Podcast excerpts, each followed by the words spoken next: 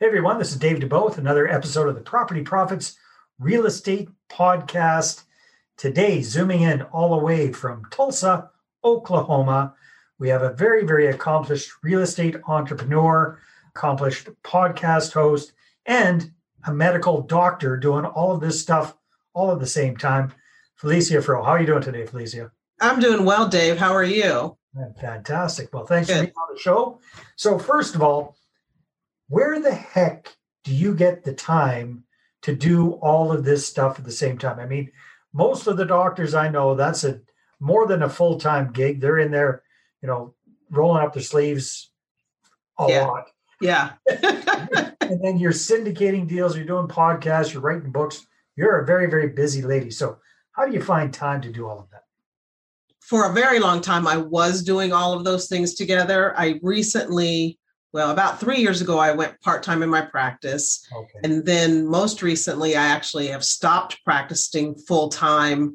And even I'm very, very part-time and just doing travel urology at this time. So now full-time real estate investing, podcasting, book writing, all of those things. And I think about medicine more than I do medicine these days. So Felicia, I find this fascinating because a lot of people have this image that, hey, doctors have it made financially. Like, why the heck would somebody who's pulling in doctor money be interested in real estate investing? So how did that whole journey start for you? That's a good question. Yes. And I've been asked that question before because everybody does think you make plenty of money. Why are you doing anything? Why do you work so hard to do all these other things? And it started for me back almost just certain right after I started in practice, when I realized that I'm going to have to be on this treadmill for the rest of my life unless I figure something else out. And it was it was within that first five years that I knew that medicine probably wasn't going to be the last thing that I was ever going to do. It took me over twenty years to figure out exactly what it is I wanted to do with the real estate and how that played a big part. And it does play a very big part. And the reason I now do it and teach people about it, especially doctors, is because we all need to have other options for income. Multiple streams of income is the way to be because it gives you options. When you're tired of doing whatever you're doing, or you just don't want to do it that day, or you're just like, okay, I'm fed up with medicine and I can leave because I've got these other streams of income coming in. Or I kind of don't want to do medicine, or I like doing it and I know I don't have to do it. So it makes you like it even more because you know you could chuck it if that's what you want. So it's more that wanting to have other options and realizing very early in my career that I needed to have other options. Yeah, that makes sense because, you know, at the end of the day, a doctor is basically self-employed. You're an entrepreneur. If you stop practicing, you stop making any money. There's no exactly. guaranteed paycheck there. So alluding to Robert Kiyosaki and Rich Dad, Poor Dad, even doctors in the rat race, they're yep. making a hell of a lot more money at it than, yep. than everybody else. But still, if they stop, they, the money stops coming in. All right. So you kind of clued in fairly early in your career that you wanted to be looking at some other income sources. How did real estate flash across your radar? Why did you choose that? There's there's a ton of different ways to create passive income. Why do you prefer real estate? Well, it's very, that's also very interesting. As a physician, you know, we see patients. One of my patients came in and she was young and she, you know, didn't have to struggle getting her appointments. Like, yeah, tell me what time to come and I'll come. So I asked her, what do you do? And she goes, I'm a real estate investor. It's like, huh, interesting. We spent most of that next appointment and several of her next appointments after that talking about real estate investing. The way I bought my first house is that she went with me to look at it. We looked at it. We walked out. She said, look, if you don't buy this house, I'm going to buy it. If you buy it, I'll let you use my crew to rehab it. If you buy it, rehab it, and can't rent it or are losing money, I'll buy it from you. I was like, okay, that sounds like a no lose. So I guess I better do it. And it was back in the day when you could get assumable loan and it was a V A assumable. And all I had to put down was five hundred bucks. Wow. Yeah. That, and that wasn't the nineteen nineties either, you guys. That was into, it was in this century. Wow. That, that is so cool. So you started out with single family homes. What were you doing? Were you doing buy and hold? Were you doing flips? What, what did you say? Uh, buy and hold. And it all started for me after I read Robert Kiyosaki's book, Rich Dad, Poor Dad, and understood assets and understood that as a physician, I really am in the rat race and I'm running the wheel just like everybody else. So it was, it all started for me with that purple book too. So yes, we did. We got like eighteen properties in about two years, wow. Single family houses. And we thought we knew what we were doing until two thousand eight, two thousand nine came along, and we were not well capitalized. And our properties, we were doing a lot of rehabs. The plan was to buy and hold, but we bought crap that needed to be rehabbed a lot. And so we kind of, we lost everything. We lost all of it after digging a deep hole, trying to save it all. It was rough. It was really tough. But after, you know, you get, get back on your feet, you realize, I realized that it wasn't real estate that was the problem. It was my brain and how I thought about it. That was the problem. So took more classes, got mentors, figuring it out ever since. It's a continual figure out, as you know, Dave. You always, there's always something new to learn. And started doing syndications, and ultimately got to, so I've done a lot. I've done quite a few syndications of different kinds, multifamily, resort property, just different things that were okay, but just didn't feed me and didn't make me feel really happy inside. And then I learned about residential assisted living, which has a, a purpose. You know, there's a, a mission behind that to me, a social mission behind that, where you're giving people a great place to live. It's great financially also. So that's when I really got into my money with mission and realizing that I want to do real estate investing and business investing that has a social impact, that's improving more than just my bottom line, but other people's lives also.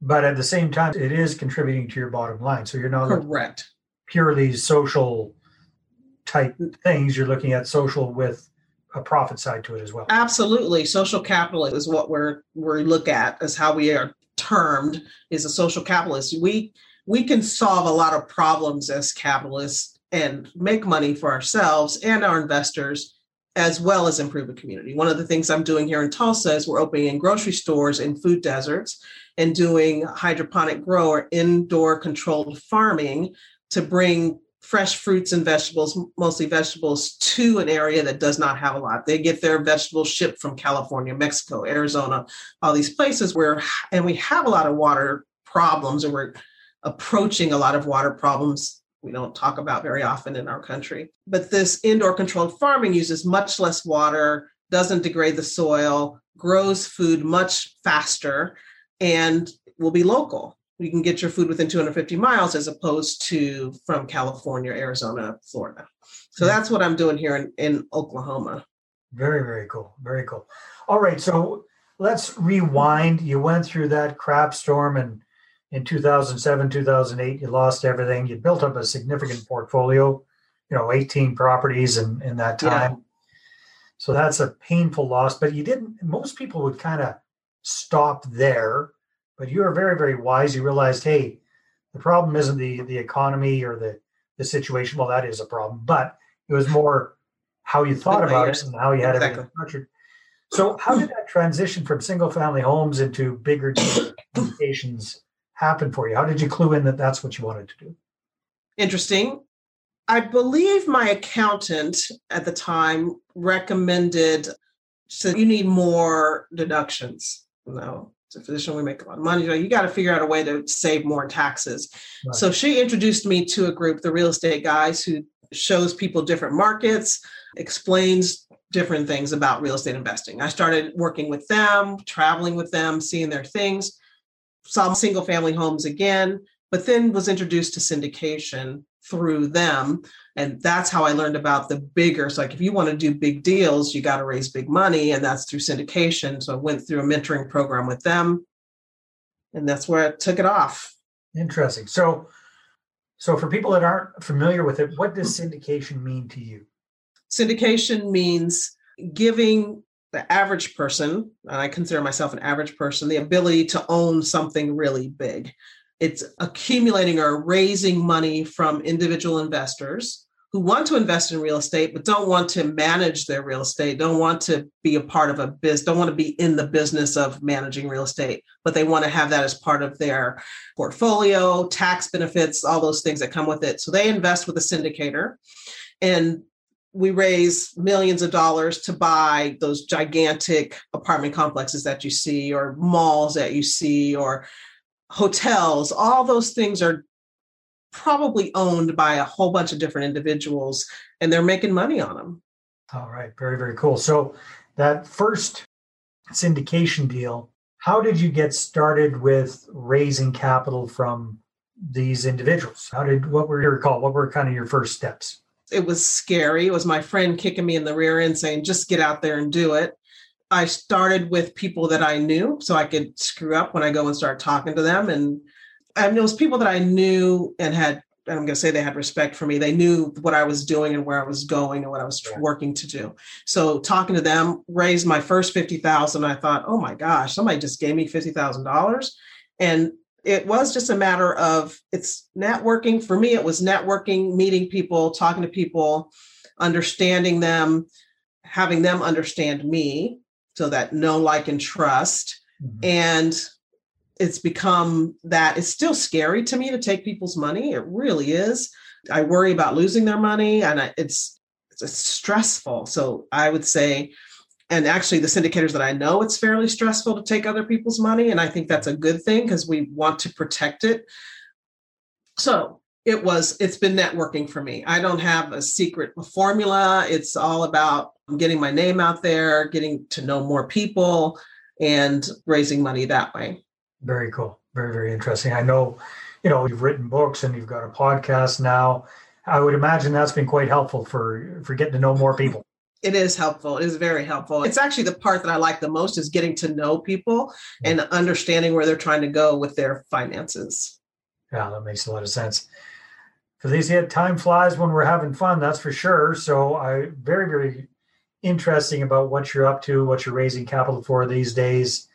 You know, the combination of real estate, residential assisted living, plus you're you're doing these... what? It, Indoor controlled farms and grocery stores and food deserts. Mm-hmm. Yeah, food deserts. So I'd never heard that term before, but it's it's basically exactly what it says, right? You, you have to import everything. Nothing grows locally. So you're creating farms where there weren't farms before and doing it indoors. It is, but that is one definition. But also with the grocery stores, it's a grocery store in a food desert where there has not been a grocery store. There is not a grocery store within a certain distance. So the people in the neighborhood where we put our grocery store, they've not had a grocery store for about ten years. They wow. shop at Dollar General, Dollar Store. So are these small communities or parts of? This is part of Tulsa, Oklahoma. North yeah. Tulsa is a food desert. So we've built a sixteen thousand square foot grocery store. We're about to open next week. It's pretty, it's all pretty exciting. Yeah, I know nothing about running a grocery store. I'm learning a lot. Well, that's one thing I can tell about you. You're not afraid to take on new challenges. That's wonderful. Excellent. Yes. So Felicia, if people want to find out more about you and maybe connect with you, what should they do? Just go to money with mission dot com, and we've got some things on there. You can download my seven steps to building resilient wealth. That'll be great. If you want to just email me, you can email me at Felicia with at money with mission dot com. That's F like Frank, E L E C I A at money with mission dot com. And you can do that through the website too. You can get in touch with me very easily. money with mission dot com. Very good. Felicia, right. Thank you very much for the interview and all the best with these fantastic social endeavors. Thank you so much, Dave. Thanks a lot. All right, everybody, take care, and we'll see you on the next episode. Bye-bye. Well, hey there. Thanks for tuning into the Property Profits Podcast. If you like this episode, that's great. Please go ahead and subscribe on iTunes. Give us a good review. That'd be awesome. I appreciate that. And if you're looking to attract investors and raise capital for your deals, then I'm going to invite you to get a complimentary copy of my newest book. Right back there. There it is. The Money Partner Formula. You can get a P D F version at investor attraction book dot com. Again, investor attraction book dot com. Take care.